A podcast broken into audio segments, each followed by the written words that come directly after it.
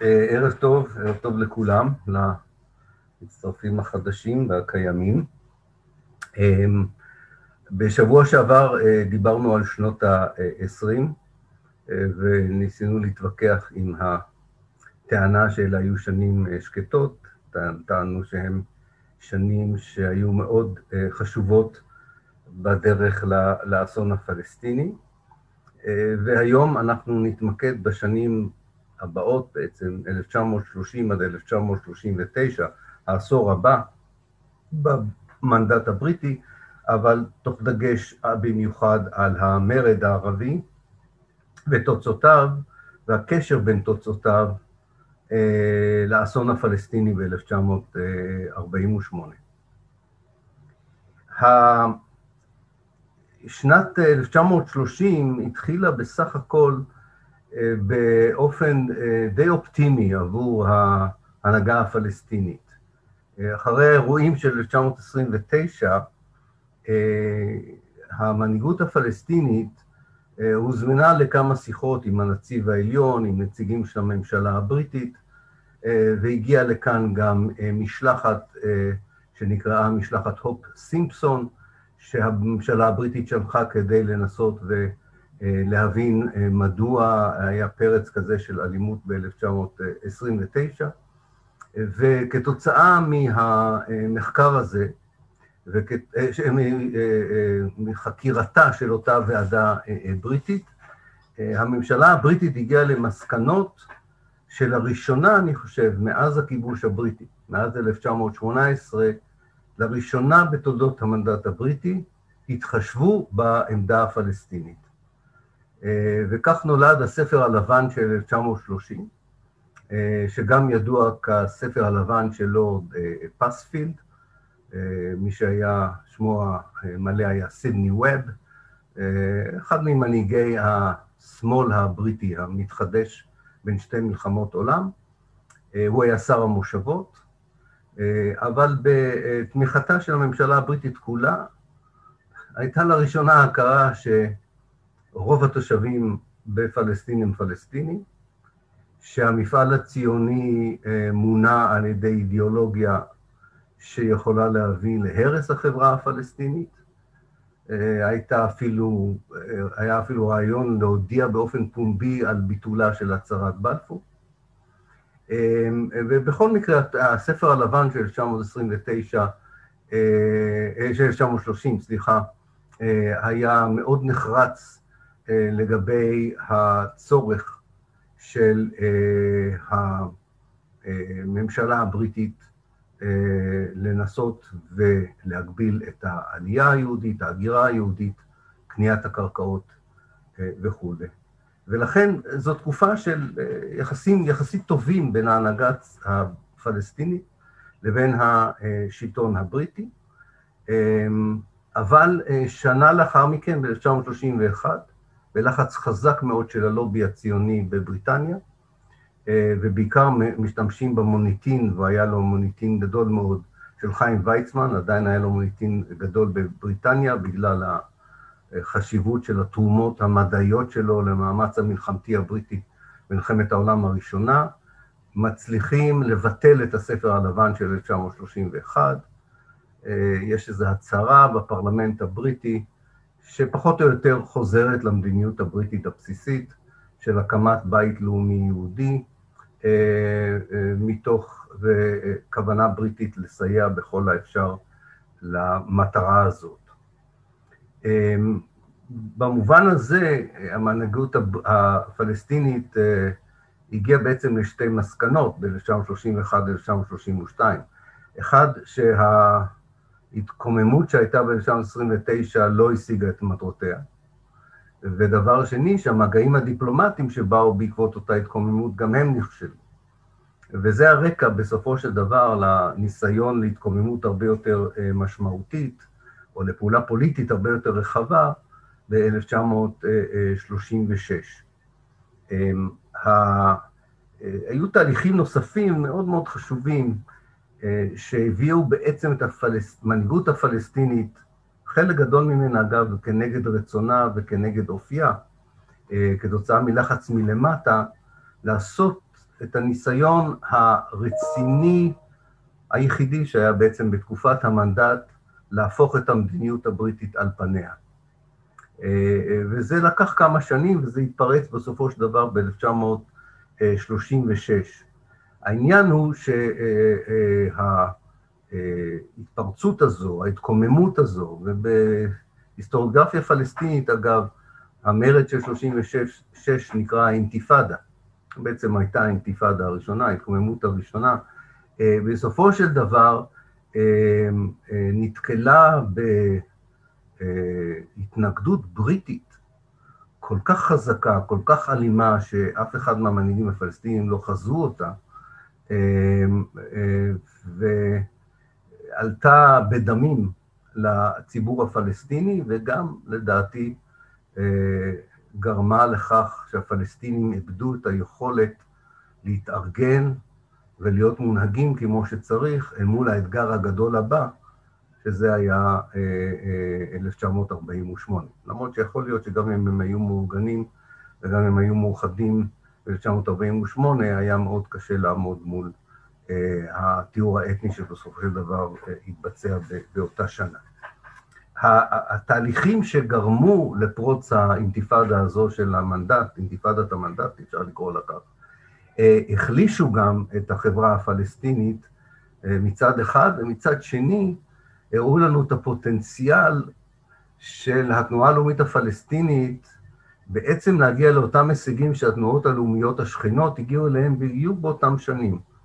במצרים, בעיראק, בסוריה, בלבנון, אה, באותם שנים תנועות לאומיות, בסופו של דבר בשנת 36-37 צועדות צעד חשוב מאוד קדימה לעצמאות מלאה מהאימפריה הבריטית, אימפריה שלא רוצה לתת עצמאות, אימפריה שסובלת מהתקוממויות לאומיות לא רק בעולם הערבי, אלא באפריקה ובהודו ובמקומות אחרים, ויש קהות חושים בלונדון לגבי העניין של זכות אה, השחרור, העצמאות של, של, של עמים אחרים, כולל קרוב לבית אה, אה, באירלנד.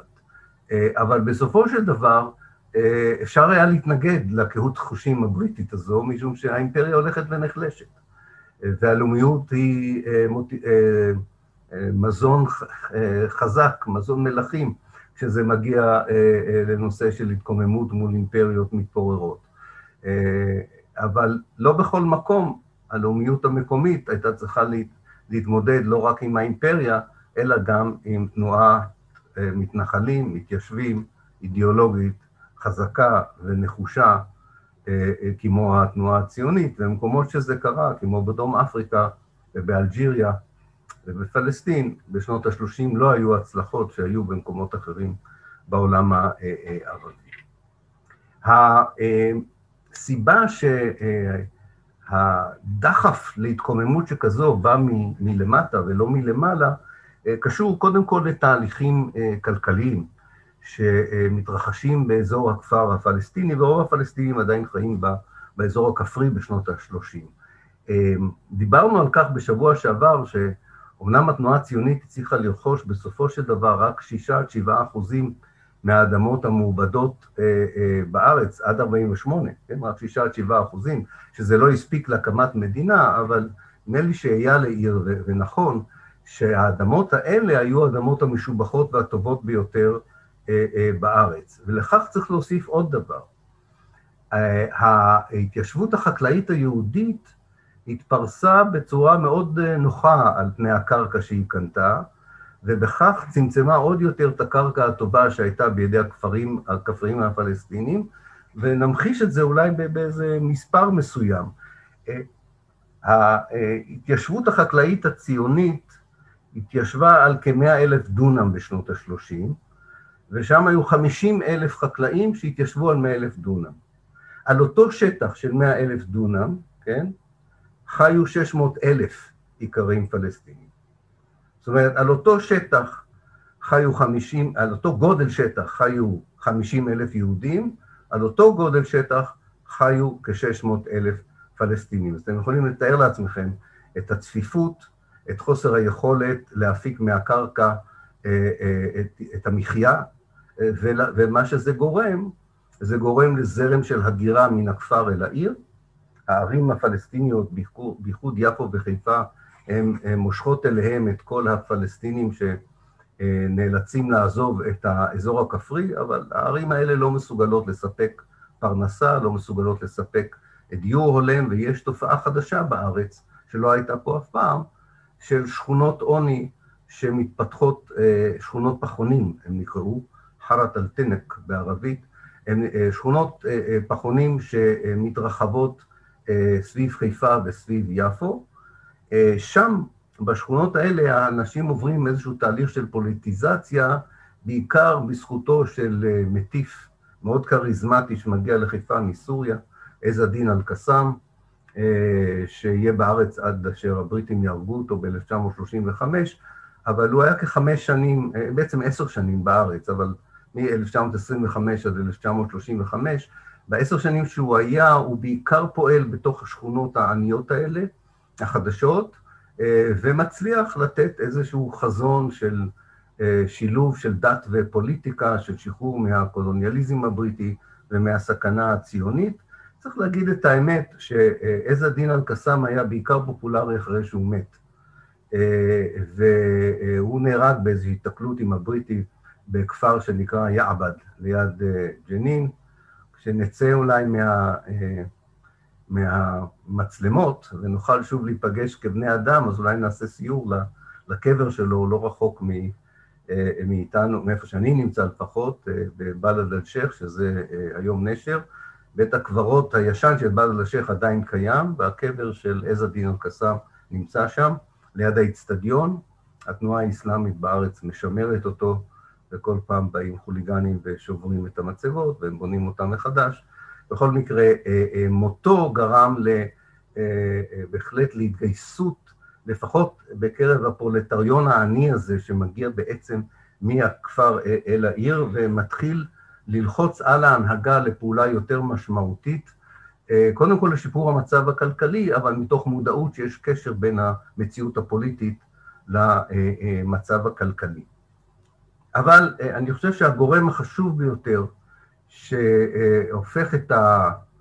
הייתי אומר, מנהיגות הפלסטינית הרדומה, המסורתית, שאיננה אוהבת לנקוט בצעדים דרמטיים ודרסטיים, כולל חאג' אמין אל-חוסייני, שתמיד מופיע כנבל בנרטיב הציוני, גם הוא לא שש לפעולה גדולה כנגד הבריטים.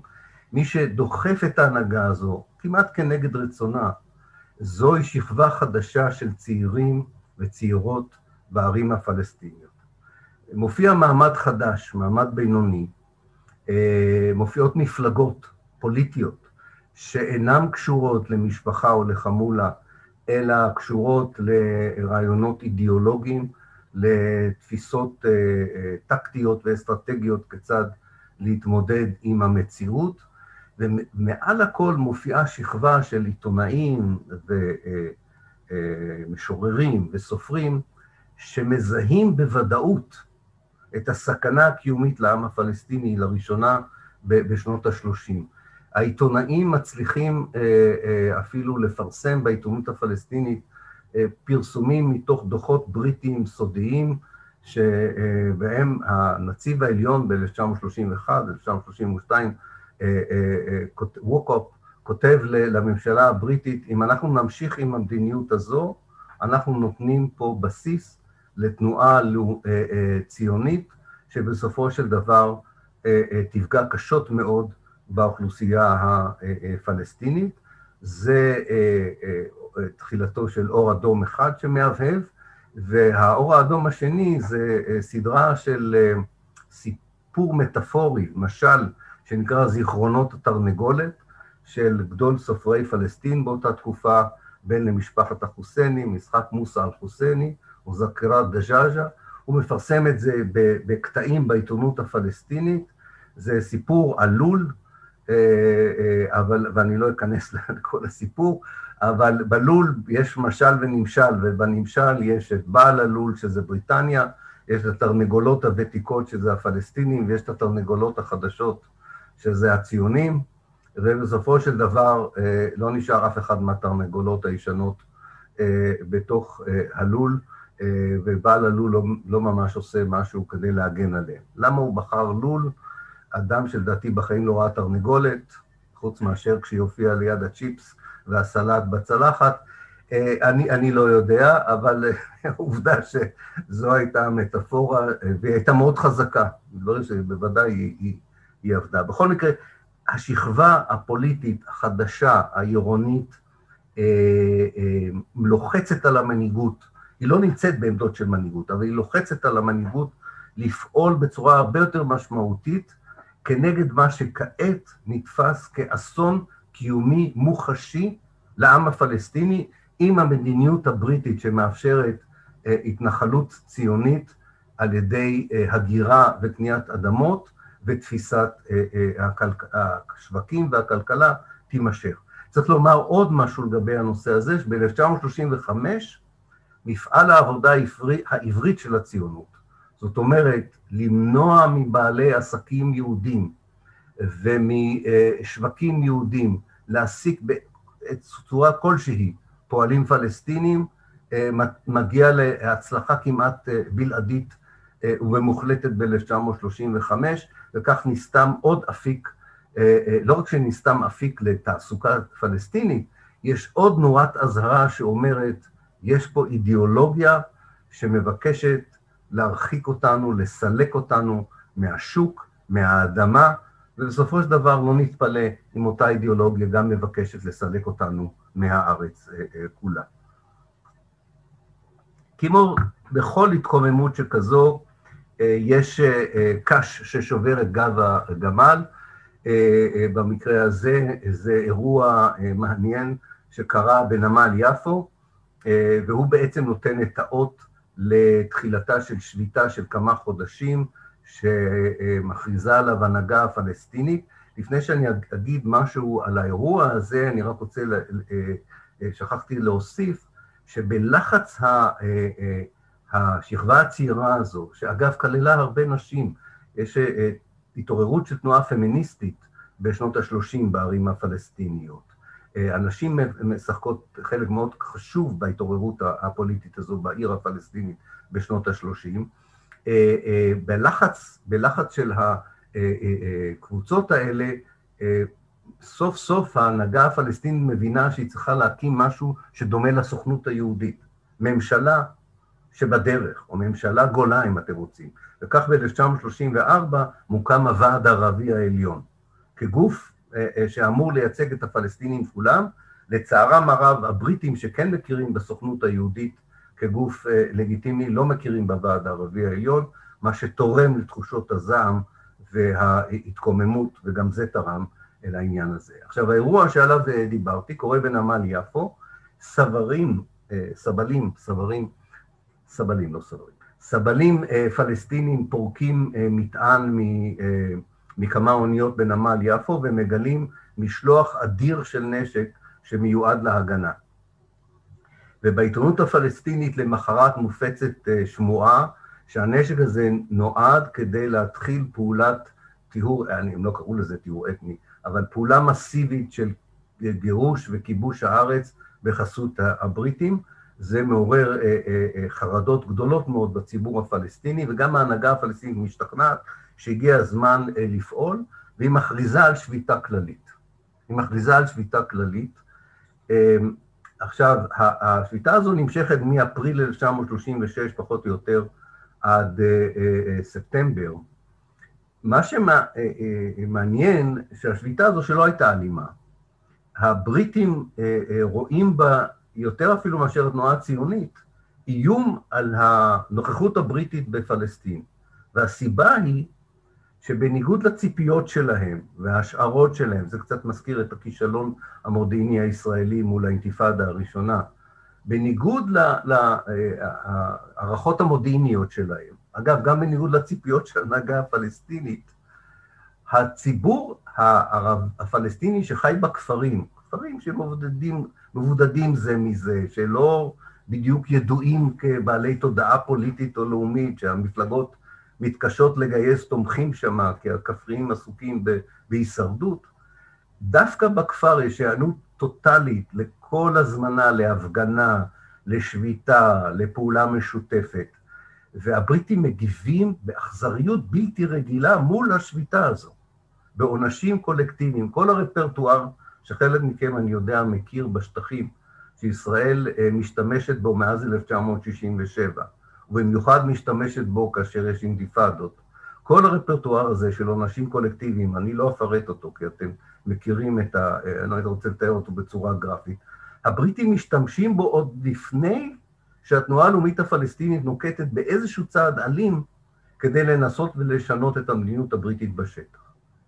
עכשיו, אנחנו היום קצת יותר יודעים כהיסטוריונים, כי המסמכים הבריטים של 1937, 36, סליחה, נפתחו כבר ב-1976, אה, על פי החוקי הארכיון הבריטים, כך שאנחנו מכירים כבר את, ה, את המסמוך, ולפי המסמכים האלה זה, זה, הבריטים מקבלים שם עצות מכל מיני אה, אנשים שדיכאו התקוממויות לאומיות במקומות אחרים באימפריה, ואומרים להם, תהרגו אותם כשהם קטנים, זאת אומרת, אה, תתייחסו לשביתה כמו אל מעשה טרור, ות, ותפגעו קשות באזור הכפרי, זו ההוראה מלונדון, לפגוע קשה באזור הכפרי הפלסטיני, כי אחרת יהיה קשה מאוד אה, להתמודד עם הלאומיות הפלסטינית.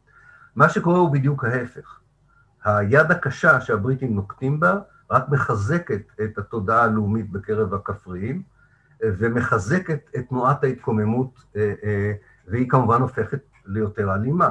היא, היא לא, הכפריים לא מסתפקים, וגם אנשי העיר לא מסתפקים יותר בשביתות ופטיציות ואירועי התרמה, אלא אה, עוברים גם למעשים יותר אלימים. חלק מהזעם מופנה גם כלפי ההתיישבות היהודית, אם כי צריך לומר שלב ההתמרדות בשנים הראשונות זה מה שהיום אה, זו הגדה המערבית, שם כמעט אין יישובים יהודים, זה מופנה כלפי בסיסים בריטים אה, או כל מיני סימנים של השלטון הבריטי. אה, המאבק הזה מעורר גם סולידריות ברחבי העולם הערבי, ומתנדבים אה, מהעולם הערבי מגיעים גם כן בסוף שנת 1936, אולי הידוע בהם הוא פאוזי אל-קאוקג'י.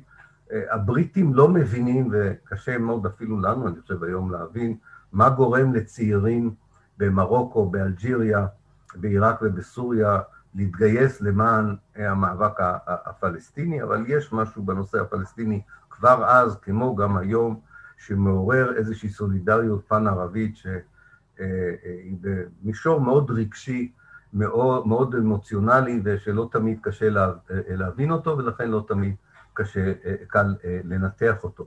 בכל מקרה,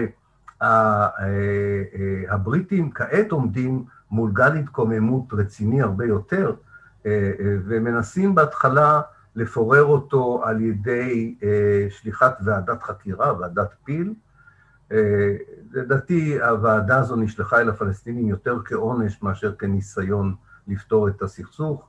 ועדה שמציעה מראש שתקום מדינה יהודית ושחלק מהפלסטינים יועברו לירדן ושחלק מהשטחים הפלסטינים יסופחו לירדן, זו לא ועדה שחיפשה פתרון שמנסה להגיע לאיזשהו הסדר עם הפלסטינים, ולא במקרה כל ההצעות של הוועדה הזו נדחות על הסף, המרד רק מתגבר אחרי הניסיון הזה. הבריטים נוקטים בעוד שתי פעולות שהן חשובות והן יפגעו קשה מאוד בפלסטינים לקראת 48'. אחד, יש החלטה אסטרטגית בריטית לעבוד עם ההגנה ועם גופים חמושים אה, ישראלים, אה, סליחה, ציונים באותה תקופה, אה, לעבוד יחד איתם במשותף בפעולות הענישה הקולקטיבית כנגד הכפרים הפלסטיניים, השכונות הפלסטיניות והיחידות החצי צבאיות הפלסטיניות. שיתוף פעולה, כמובן, האיש הידוע ביותר, וחלק מכם ודאי מכיר את השם, הוא אדון אורד וינגייט, שמביאים אותו במיוחד להיות איש הקשר בין. ההגנה אה, אה, לצבא הבריטי. וינגייט הוא אדם שמאמין מאוד בעונשים קולקטיביים, אה, כמו לא, להרוג רנדומלית, ללא הבחנה, בכל כפר שיוצאת ממנו התקפה על, על שיירה בריטית. הוא מוציא להורג על ימין ועל שמאל, הוא, מלמ... הוא, הוא מספר לחברים היהודים שלו שהם צריכים לטעום את טעמו של כיבוש כפר והשתלטות עליו. הוא בהחלט זורע אה, זרעים אה, במיליטריזם הציוני שיבוא לידי ביטוי מאוד אכזרי ולא אנושי בשנת אה, 48'. אה, אה, דבר שני שהם אה, עושים, הם מצליחים אה, אה, למצוא אה, יסודות מסורתיים יחסית בחברה הפלסטינית, שלא אוהבים את משפחת החוסיינים והחלק החשוב שהיא משחקת בפוליטיקה הערבית, לא אוהבים את המודרניות של הצעירים שמובילים את המרד, והצעירות בעיקר שמובילים את המרד בעיר, וכמו שהאמריקאים התחברו לכוחות פונדמנטליסטים במלחמה שלהם כנגד השמאל הערבי, וכמו שישראל בהתחלה התחברה לחמאס כדי לנסות ולהחליש את הפת"ח, ככה הבריטים מתחברים ליסודות המסורתיים, הם מקימים יחד איתם מיליציות שהן נגד המרד, הם, והם קראו להם בשם הציני כנופיות השלום, כן, או פלוגות השלום. פלוגות השלום האלה, מטרתם הייתה להיכנס לכפרים שהעיזו להתמרד ולאיים עליהם בפעולה מקומית, פלסטינית, של ענישה קולקטיבית במידה והם ימשיכו את המרד. זה כמובן יוצר גם מין סוג קטן של מלחמת אזרחים, שבוודאי לא מועיל לאחדות הפלסטינית ולכושר העמידה הפלסטיני, כאשר הם יצטרכו לעשות את זה בהמשך. בכל זאת, כל הפעולות האלה לא מחסלים את המוטיבציה הפלסטינית, אולי מתוך הבנה שזה הרגע ההיסטורי האחרון, לנסות ולהציל את המולדת הפלסטינית. מאוד חשוב להתעכב לשנייה אחת על שלוש הדרישות העיקריות של הפלסטינים ב-1936. אחד, זה להפסיק את ההגירה היהודית. צריך לזכור שזה כבר התקופה של עליית הנאציזם והפשיזם באירופה, ולכן גלי ההגירה מתגברים. היישוב היהודי מכפיל את עצמו בין 1931 ל-1936, ולכן יש תחושה שמחנק דמוגרפי גם. אז דרישה אחת זה להפסיק את ההגירה, להפסיק את מכירת האדמות, זאת אומרת, זו דרישה מהממשלה הבריטית, שלא תאפשר לציונים למצוא את החוליות החלשות בחברה הפלסטינית ולקנות בהם את האדמות, או מבעלי קרקעות שבכלל לא נמצאים בתוך פלסטין. והדרישה השלישית היא אולי המעניינת ביותר. הם אומרים לבריטים, זה, אנחנו כבר דורשים מ-1918, תקימו פה מדינה דמוקרטית, תקימו פה מוסדות דמוקרטיים. בואו נלך פה לבחירות על פי רצון של רוב האנשים שחיים פה, כמו שאתם עושים בעיראק, כמו שאתם עושים במצרים, כמו שהצרפתים עושים בסוריה ובלבנון. הבריטים דוחים מכל וכל את שלוש הדרישות האלה, לפחות כל עוד המרד נמשך. עד כדי כך העיקרים, וזה סיפור די מדהים, משום שאין להם נשק כמעט, ואין להם שום ידע צבאי, הם, הם מחזיקים פה את הבריטים שלוש שנים במאבק קשה ועיקש, ורק בשימוש ברברי מאוד של חיל האוויר הבריטי, בהפצצות מן האוויר, לאט לאט ההתקוממות הזו מדוכאת. המחיר מבחינת הפוטנציאל של עמידה חברתית, צבאית וכלכלית מול האתגר הכי גדול של העם הפלסטיני, שיבוא ב-1948, כאשר התנועה הציונית תחליט לבצע פה טיהור אתני רחב וכיף ב-1948, המחיר הוא, הוא בעיקר בפגיעתה ללא, ללא הכר של ההנהגה הפלסטינית. אני אתן לכם אולי איזה, איזשהו מושג על העניין הזה. כעשרה אחוז מן הפלסטינים בין הגילאים 16 ל-50, כעשרה אחוז מהאוכלוסייה הפלסטינית, או נהרגה, או נפצעה, או הוגלתה, או נאסרה. עשרה אחוז. מי שמכיר את, ובצדק, את האמירה הישראלית על הקורבן האדיר שהחברה היהודית שימנה ב-48', מדובר על כך שאחוז מהאוכלוסייה היהודית נהרג במלחמת עצמאות, כפי שקוראים לזה. פה מדברים על עשרה אחוז מהאוכלוסייה. עכשיו, זה לא סתם עשרה אחוז, זה עשרה אחוז שכוללים את מי שהיה לו פוטנציאל אה, צבאי וכלכלי ופוליטי להנהיג חברה מול אתגר עצום של טיהור אתני בחסות אה, אה, ממשלת המנדט, או לפחות במקום שממשלת המנדט מעלימה עין. והיה, והם לא התאוששו מזה, הם לא התאוששו מזה גם בגלל שלא עברו הרבה שנים. מ-39 עד 48 יש פחות מעשר שנים. יש פחות מעשר שנים, יש תשע שנים, ובין 39 ל-45 זה קצת מזכיר את התנועה הלאומית הפלסטינית בין 48 ל-59. כמעט אותו, אה, אה, שם זה קצת יותר ארוך. בין 39 ל-45, ההלם בפוליטיקה הפלסטינית, בהנהגה הפלסטינית, בשכבות המובילות הפלסטיניות, הוא כל כך גדול שבעצם אין עם מי לדבר, אם אפשר לקרוא לזה ככה. אין מנהיגות, אין מנהיגות. ב-46 יש, התעשת, יש איזושהי התעשתות, מקימים מחדש את הוועד הערבי העליון בעזרתה של הליגה הערבית, אה, אבל זה, רוב ההנהגה הזו היא מחוץ לפלסטין, אה, וזה כבר מאוחר מאוד בהשוואה להכנות, להתקדמות של ההכנות הציוניות אה, לקראת 48. הם, הם כבר בהילוך כל כך גבוה ב-46, שהניסיון הפלסטיני הזה להקים מחדש מנהיגות פלסטינית, ארגון פלסטיני, מדינה שבדרך פלסטינית, פתאום הם מבינים שהבריטים לא ייתנו להם מדינה כמו שהם נתנו לעיראק ולירדן, זה בא מאוחר מדי, אה, ולא היו מספיק כוחות פוטנציאליים אה, לאפשר את זה. צריך לומר עוד דבר לקראת סיום, שהממשלה הבריטית, אמנם פרסמה ב-1939 את הספר הלבן, שהוא מאוד מוכר בהיסטוריוגרפיה הישראלית. בטוח שעדיין מלמדים אותו בבתי הספר כמשהו שזהה למיינקאמפ של, של היטלר. הספר הלבן אה, של המנדט הבריטי שהטיל מגבלות חמורות על אה, קניית קרקעות אה, ועל הגירה יהודית לארץ. היה, היה תגובה מסוימת להתקוממות הפלסטינית, אין ספק. אבל זה היה מאוחר מדי ומעט מדי כדי למנוע את התרומה האדירה, את מימוש התרומה האדירה שההנהגה הבריטית נתנה לתנועה הציונית אה, אה, באימון צבאי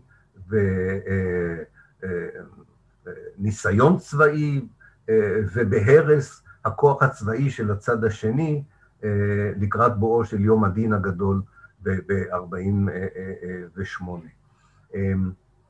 לכן, ובזה אני רוצה לסכם ולפתוח, אני רואה שיש פה שאלות, כאשר מסתכלים על השנים האלה, 1936, 1939, אפשר לומר אה, שלושה דברים עיקריים. אחד הוא שהפלסטינים בסך הכל התעוררו מאוחר מדי כתנועה לאומית אל מול מפעל התיישבותי קולוניאלי בעזרה של אימפריה חזקה מאוד, 36 זה כבר מאוחר מדי.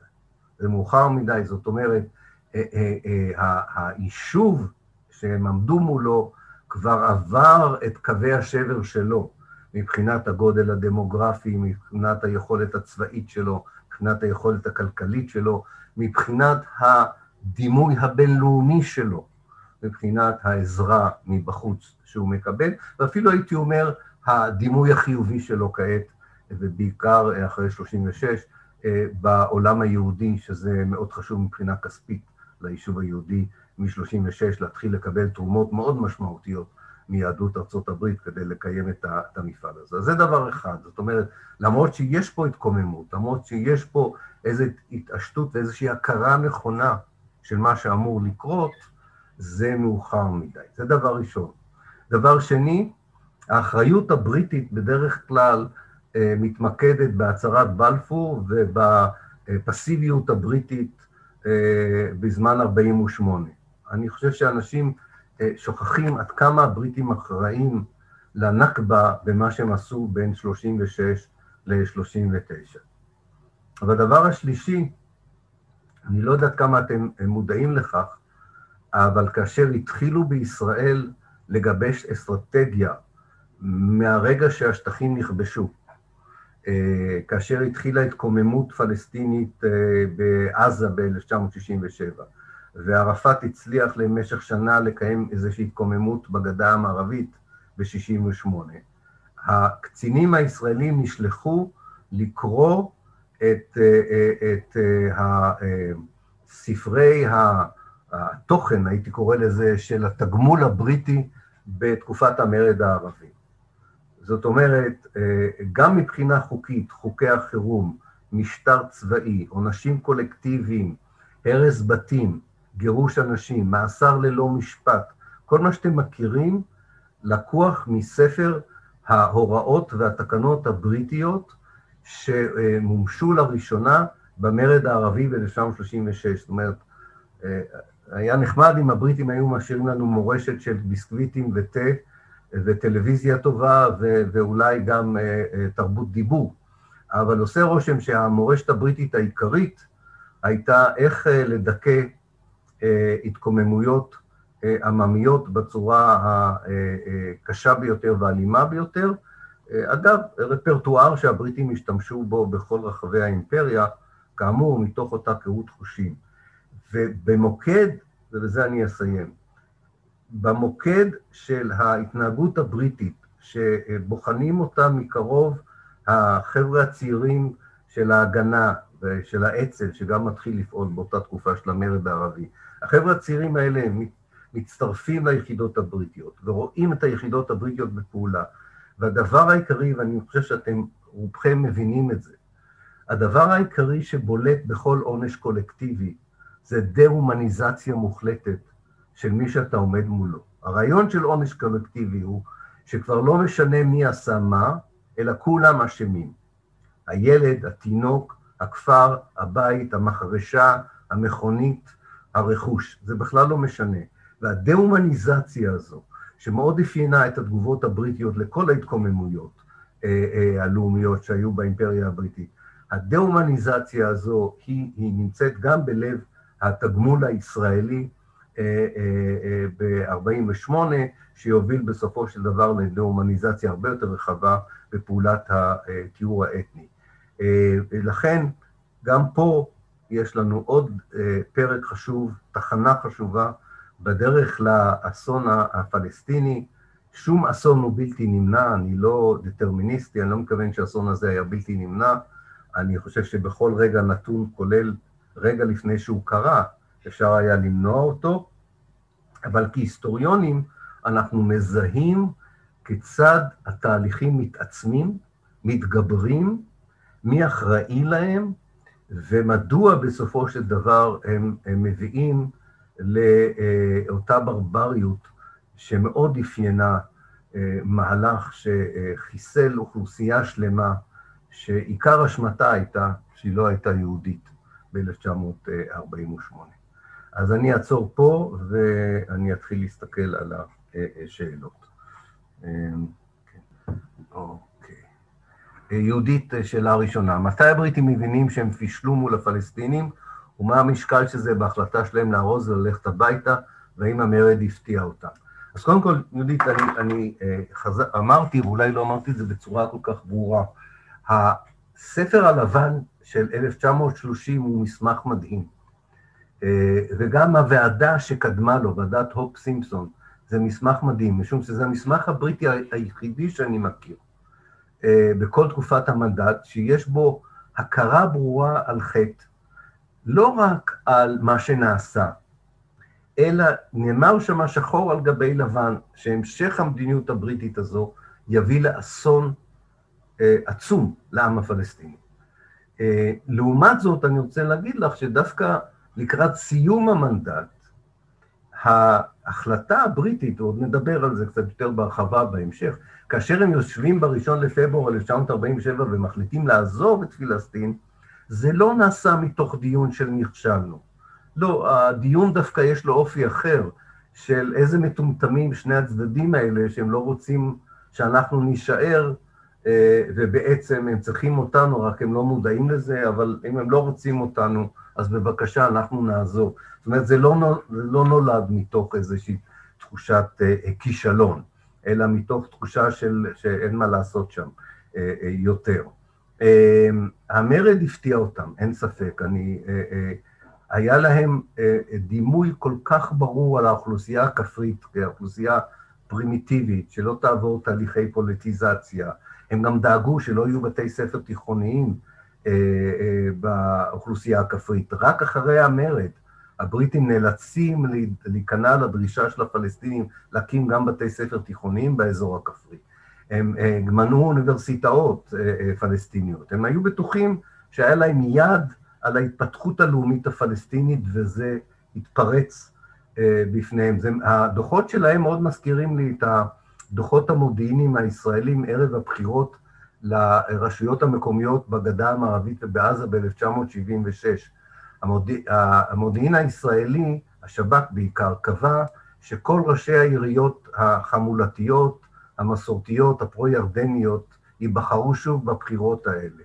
חוץ מראש העיר החמוד של בית לחם, שברח לי עכשיו שמו, אליאס פרש, שמו לא ברח לי, חזר אליי, חוץ ממנו כל שאר ראשי הערים הובסו בבחירות. והיה כישלון דומה לבחירות למועצה הלאומית הפלסטינית, המועצה, המועצה המחוקקת הפלסטינית ב-1996, המודיעין הישראלי קבע שהפת"ח יזכה בבחירות והחמאס זכה. זאת אומרת, כן, כובשים, קולוניאליסטים, יש להם דעות קדומות על החברה שעליה הם שולטים, ואז הם מופתעים כאשר החברה לא מתנהגת על פי הדעות הקדומות האלה. אוקיי. יהודית גם שואלת, אם 1936 היה מאוחר מדי, כמו שאתה אומר, מתי היו הזדמנויות עצמאות פלסטיניות שהתפספסו, אבל היה להם פוטנציאל להצליח? שאלה טובה, אני לא חושב ש... אני חושב שכל מה שהם היו יכולים לעשות לפני 36 יכול היה אולי להצליח. כל מה שהם עשו אחרי 36 כבר לא יכול היה להצליח, לדעתי. לפחות לא במודע, לא במובן של שחרור מלא של המולדת הפלסטינית. יכול להיות שאם הארגון שאפיין את 1936 היה עומד גם מאחורי ההתמרדות ב-1929, יכול להיות שהתמונה הייתה אחרת. יכול להיות, אבל זה מאוד קשה בהיסטוריה לדעת. בכל מקרה, הפלס... פחות משהפלסטינים פספסו הזדמנות לעצמאות, הייתי אומר, מראש הם עמדו מול קואליציות שמאזן הכוחות שבהם היה משמעותי לא בגלל מה שקרה בשטח עצמו, אלא בעולם כולו. ומול מאזן עולמי, כשאתה תנועה לאומית קטנה עם אוכלוסייה שבסך הכל אינה לוחמנית, אינה רוצה להשתתף כל הזמן בהתקוממויות, הסיכוי היה מאוד מאוד קטן. הסיכוי הגדול ביותר של הפלסטינים תמיד היה, מה שנקרא בערבית הסומוד, היכולת לדבוק בקרקע, להישאר, להתמיד, להישאר קיימים, לא להיעלם. אני גם מאמין שבסופו של דבר זה גם יביא להצלחה, אבל זה הליך מאוד ארוך, וככל שהשנים עוברות, כמובן, הוא ידרוש יותר ויותר מאמץ, אבל אני חושב שזו ההצלחה הפלסטינית העיקרית. איתמר, האם יש לקיחת אחריות בריטית מול מה שהם עשו לפלסטינים היום, באקדמיה, בממסד, או שהם באנגליה, יש הבדל ימין-שמאל בהסתכלות על ההיסטוריה? דוגמה טובה למה שאתה שואל, איתמר, זה הצהרת בלפור, כאשר אה, אה, אה, מלאו מאה שנה להצהרת בלפור, בשני לנובמבר 2017. החברה האזרחית הבריטית דרשה מהממשלה הבריטית, דרך חברי הפרלמנט שלה, דרך מאמרים בעיתונות, דרך מכתבים למערכת, דרך כינוסים באקדמיה, בקהילות, דרשה שהממשלה הבריטית תתנצל בפני הפלסטינים ב-2017. הממשלה הבריטית, אז הייתה ראש הממשלה ת'ריזה מיי, אמרה לא, אנחנו גאים על הצהרת בלפור, אנחנו שמחים על התפקיד ההיסטורי ששיחקנו בהקמתה של מדינה יהודית, ועשו חגיגה גדולה מאוד במעונה הרשמי של ראש הממשלה עם שגריר ישראל ועם ראש ממשלת ישראל, בנימין נתניהו. הם חגגו, כך שזה בדיוק ההפך מלקיחת אחריות. החברה, בחברה הבריטית יש חלקים מאוד מאוד משמעותיים שרואים בבריטניה אחראית למה שקורה לפלסטינים. זה מסביר מדוע תנועת הסולידריות עם הפלסטינים בבריטניה היא במיוחד חזקה, היא במיוחד רחבה, זה מסביר מדוע למשל תנועת ה-BDS, המוקד שלה הוא, הוא בריטניה, זה הכל קשור לאותה היסטוריה בריטית בפלסטין. בעניין הזה אין הבדל בין הלייבר של היום לשמרנים. כמובן, לייבר של קורבין ייצג את התחושה הזו של החברה האזרחית, שיש אחריות בריטית, והוא ביטא את הרגש הזה בשיח שלו, בנאומים שלו, והוא שילם על זה מחיר מאוד מאוד יקר, כמו שאנחנו יודעים, הוא סולק מעמדתו כמנהיג מפלגת הלייבר. תאופיק שואל, איך היה אפשר למנוע את אירועי 36? איפה הטעויות?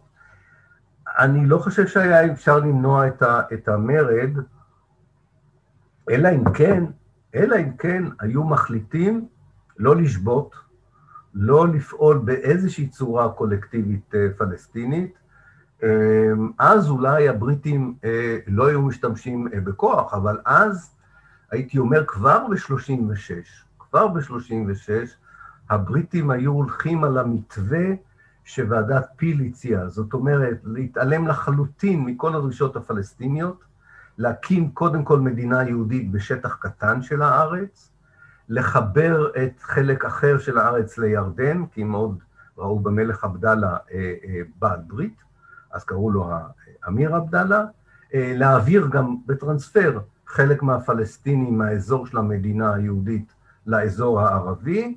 אני חושב שלולא 36, לפחות פרק מקדים של הנכבה כבר היה קורה אז, כך שאני לא חושב שהיה אפשר לעשות את זה. סינאריו אחר הוא כמובן U-turn מוחלט במדיניות הבריטית, הכרה הבריטית, אבל אתה יודע, זה כבר 36, זה מכל הבחינות זה מסובך לבריטים. לא בגלל שהיה להם כל כך אכפת מיהדות אירופה ומה שהיא עברה ב-36, גם ב-36 עוד לא לגמרי הבינו מה טומנים, מה טומן, איזה אסון מחכה ליהדות אירופה, למרות שזה כבר היה כמובן קשה מאוד. אבל בעיקר יש תחושה של משבר עולמי שהולך ומתגבר, ויש רצון לא לשנות מדיניות בשום מקום, כדי לנסות ולשמור על האימפריה מצד אחד, ולהתמודד עם האתגרים החדשים במרכז אירופה מצד שני. יפתח שואל, שלום אילן, בהמשך לשאלה שלי משבוע שעבר, נדמה לי שמה שסיפרת לנו הערב הוא חלק מהתשובה.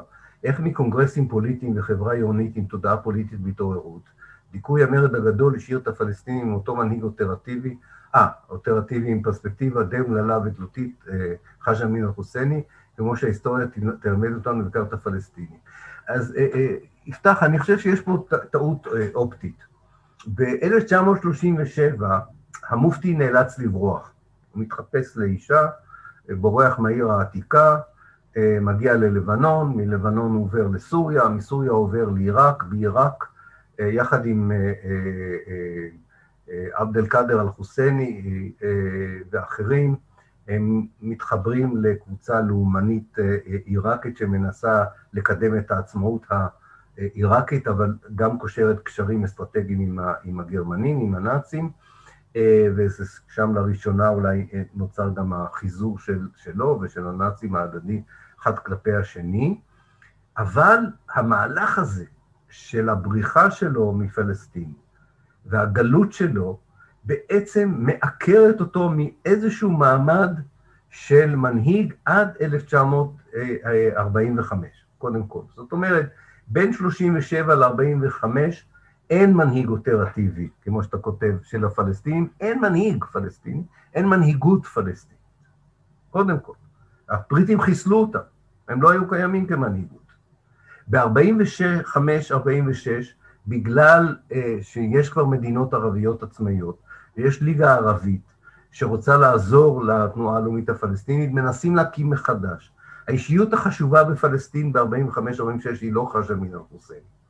האישיות החשובה היא ג'מאל חוסייני, שהוא לא דומה בכלל לחאג' אמין. ויש צרה נוספת ב-46, המלך הירדני. המלך הירדני רואה את עצמו ב-46 כמלך פלסטין. הוא כבר עושה הסכם עם הסוכנות היהודית, כשהבריטים יעזבו, הוא יקבל את חלק מפלסטין ויכריז על עצמו כמלך פלסטין. יש לו בעלי ברית בחברה הפלסטינית, בעלי ברית חשובים בחברה הפלסטינית. המלך הזה מונע מהמופתי להקים ממשלה גולה כמו שהוא רוצה ב-46. כך שלא רק הפרשה האומללה של הקשר עם הנאצים גרמה לדה-לגיטימציה של חאג' אמין אל-חוסייני, גם מעמדו בחברה הפלסטינית ב-46 הוא כבר מעמד מוחלש מאוד, ובעצם אין ממש מנהיגות, זאת אומרת, אותם אנשים שיכלו להנהיג את הפלסטינים, אולי, בשנים 45-48, הם או שהם פצועים, או שהם מתים, או שהם גולים. ולכן אני חושב שאין פה מהפך ממנהיגות מתקדמת, צעירה, חזרה למנהיגות ישנה וקודמת. יש פה הרס מנהיגות וחלל שלא מתמלא מהר. שוב, אנחנו אולי, אתה תמיד מקדים בשבוע, אז אולי אני אדבר על זה בפגישה, שנדבר על אנשים כמו עבד אל-קאדר אל-חוסייני, הצעירים הפלסטינים שמנסים ברגע האחרון, ב-47-48, לנהל את העניינים בפלסטין. חבר'ה צעירים שההגנה מחסלת את רובם, כי היא מבינה שהם סכנה הרבה יותר גדולה מחאג' אמין אל-חוסייני, אז גם את זה כדאי, כדאי לזכור. תאופיק, אני הגעתי מאוחר, לא הספקתי לשמוע שאלה שלי, מה העתיד של פלסטין, העתיד של פלסטין. אני לא דיברתי, תאופיק, על, על העתיד, זה, אלה הן הרצאות היסטוריות,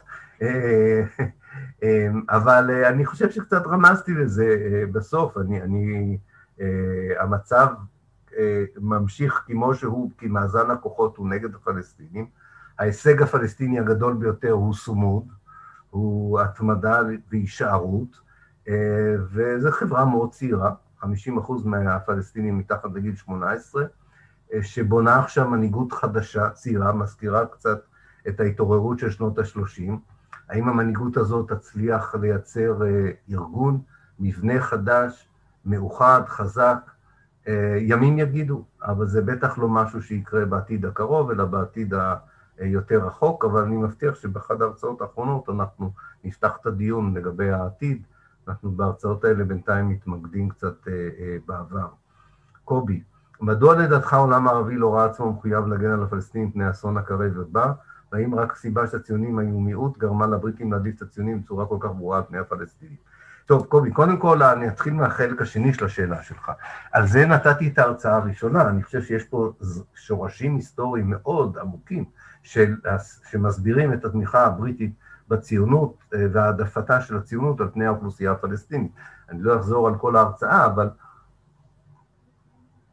בגדול מדובר פה בלובי נוצרי חזק מאוד, אוונגליסטי, יחד עם לובי יהודי, שיוצר את ההצדקה להעדפה הזו שאתה מדבר עליה. זאת אומרת, זה נח על, שור, על שורשים מאוד מאוד עמוקים של תמיכה תרבותית, דתית, גם אסטרטגית מצד אחד, ומצד שני, ראייה, הייתי קורא לזה אסלאמופובית, מתנשאת, גזענית כלפי ערבים בכלל וערבים הפלסטינים בפרט. כך שאני לא חושב שזה היה בכלל איזשהו קושי גדול לבריטים להבין למה הם מעדיפים את התרבות שהציונות בנתה פה על פני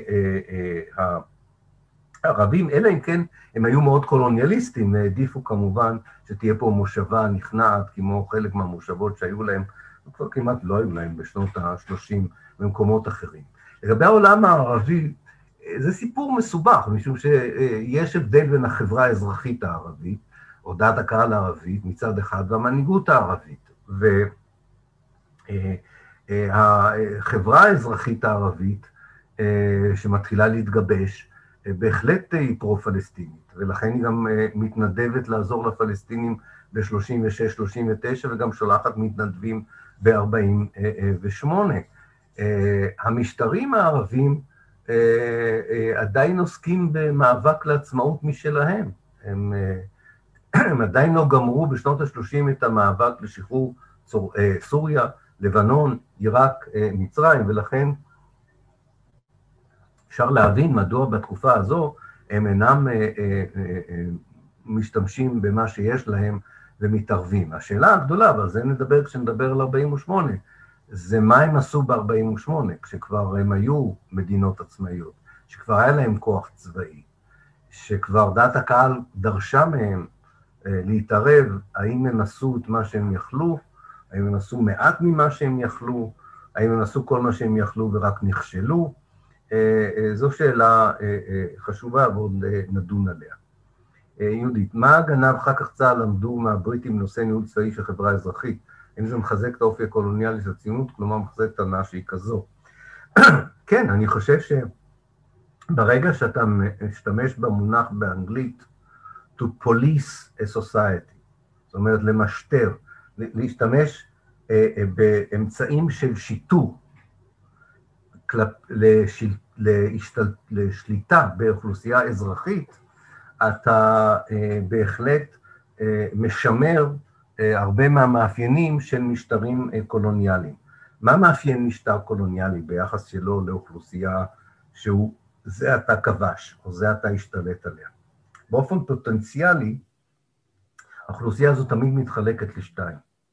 חלק ממנה מבינה שזה לטובתה, שכבשו אותה, ששולטים עליה, שמדריכים אותה להפוך, להפוך אותה לחברה מתורבתת. אבל תמיד יש חלק לא נבון, שלא מבין את זה והתקומם, ואותו צריך לדכא אה, אה, אה, בכוח. זו התפיסה הבסיסית של הקולוניאליזם הבריטי בכל מקום. גם בסופו של דבר המנהיגות הציונית ב-1936 מאוד מתרשמת מההפרד ומשול שהבריטים מנסים, לא כל כך מצליחים, אבל מנסים לעשות בחברה הפלסטינית עם אה, אה, אה, כנופיות, כמו, שהם קוראים להם, סבת הסלאם, כנופיות השלום. ואלה השנים שבהם ההגנה מקימה את הרשת של משתפי פעולה ומרחיבה אותה בקרב החברה הפלסטינית כדי ליצור שוב את ההפרדה הזו, כמו שהלל כהן קורא לזה, בין ערבים טובים לערבים רעים, משהו שנשאר אצלנו משהו מאוד קולוניאלי שנשאר אצלנו בישראל אה, אה, עד היום, כן? הערבי הטוב שמשתף פעולה והערבי הרע שמתנגד לציונות. אז בהחלט, יש, יש פה, התנועה ההתיישבותית הקולוניאלית אה, מחקה בהרבה, בהרבה ממאפייניה את החברה הקולוניאלית, את ההתנהגות הקולוניאלית עצמה. ארנון שואל, אמרת שוועדת פיל הייתה מלכתחילה נגד העניין הפלסטיני, אבל בסופו של דבר היא הציעה ליהודים מעט מאוד, כ-17% מהשטח בלבד. זה נכון, ארנון, השאלה מה הציעה לפלסטינים, לא מה הציעה ליהודים. כמו שבן גוריון הבין, כשהוא התווכח עם החברים שלו, הוא אמר להם, כשאתם שליש, כשאנחנו שליש מהאוכלוסייה, וכמעט כולנו הגענו שנה קודם, לקבל כמעט 20 אחוז זה הישג בלתי רגיל. אז אפשר להבין את ההתלהבות הציונית מהעניין הזה. כשאתה מציע לאוכלוסייה הילידית המקומית, שחלק גדול מהשטח שלך יסופח לעבר הירדן, ואולי גם כדאי שחלק מכם שגרים באזור היהודי, שהוא מאוד מאוכלס בפלסטינים, יעברו לשטח הירדני, ולא תהיה לכם מדינה עצמאית. תהיו תחת שלטון בריטי, ו-1937 זה אה, לתקוע את העין את האצבע בעין של הפלסטינים. אה, ולכן אה, אני חושב שוועדת פיל מראש הייתה עוינת לנושא הפלסטיני. אגב, זה לא אני אומר. אני מציע לך לקרוא, זה מאוד מעניין, את ועדת וודהד. אני יודע, אני זורק שמות של ועדות וכולי, אבל זה הכל יופיע יום אחד בפייסבוק, אני קצת מתעכב בכתיבה וגם אפשר לשמוע את ההרצאה. ועדת וודהד זה ועדה שהבריטים שלחו כמעט כל יום שני וחמישי איזושהי ועדה, אז אני לא אגיד את כל הוועדות. אבל כל פעם שוועדה לא כל כך הצליחה, אז שלחו ועדה אחרת אה, לבדוק אותה. אז ועדת וודהד, אה, היא נשלחה ב-1938 כדי לבחון את ההצעות של ועדת פיל, כן?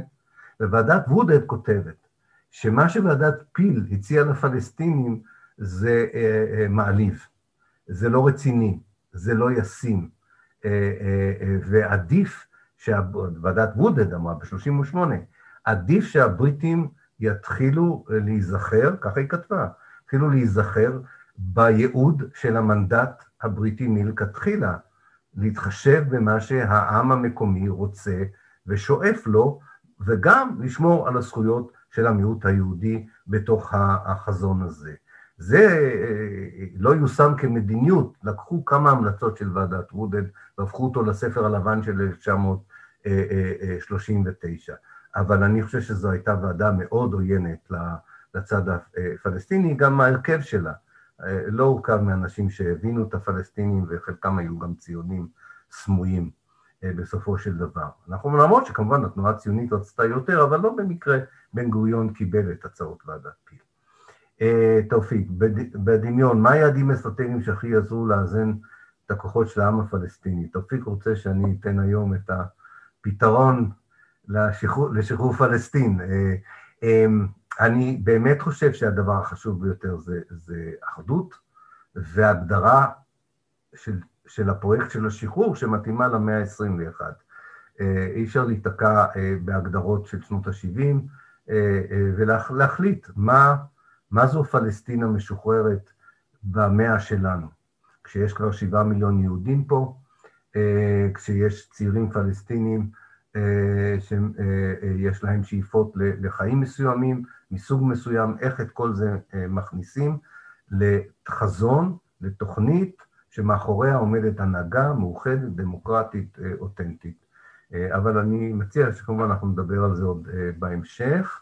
שאלה אחרונה של יהודית, אם תרשה לי שאלה נוספת, האם נכון שהייתה השתתפות פלסטינית במלחמת העולם השנייה לגרמניה הנאצית, תחום תחת הצבא הבריטי, לא זוכרת אם דיברת על זה. לא, לא דיברתי על זה, כי זו עוד לא התקופה, אה, אבל זה נכון, אה, פלסטינים התגייסו במספרים הרבה יותר גדולים לצבא הבריטי מאשר כנגד הצבא הבריטי בזמן מלחמת העולם השנייה.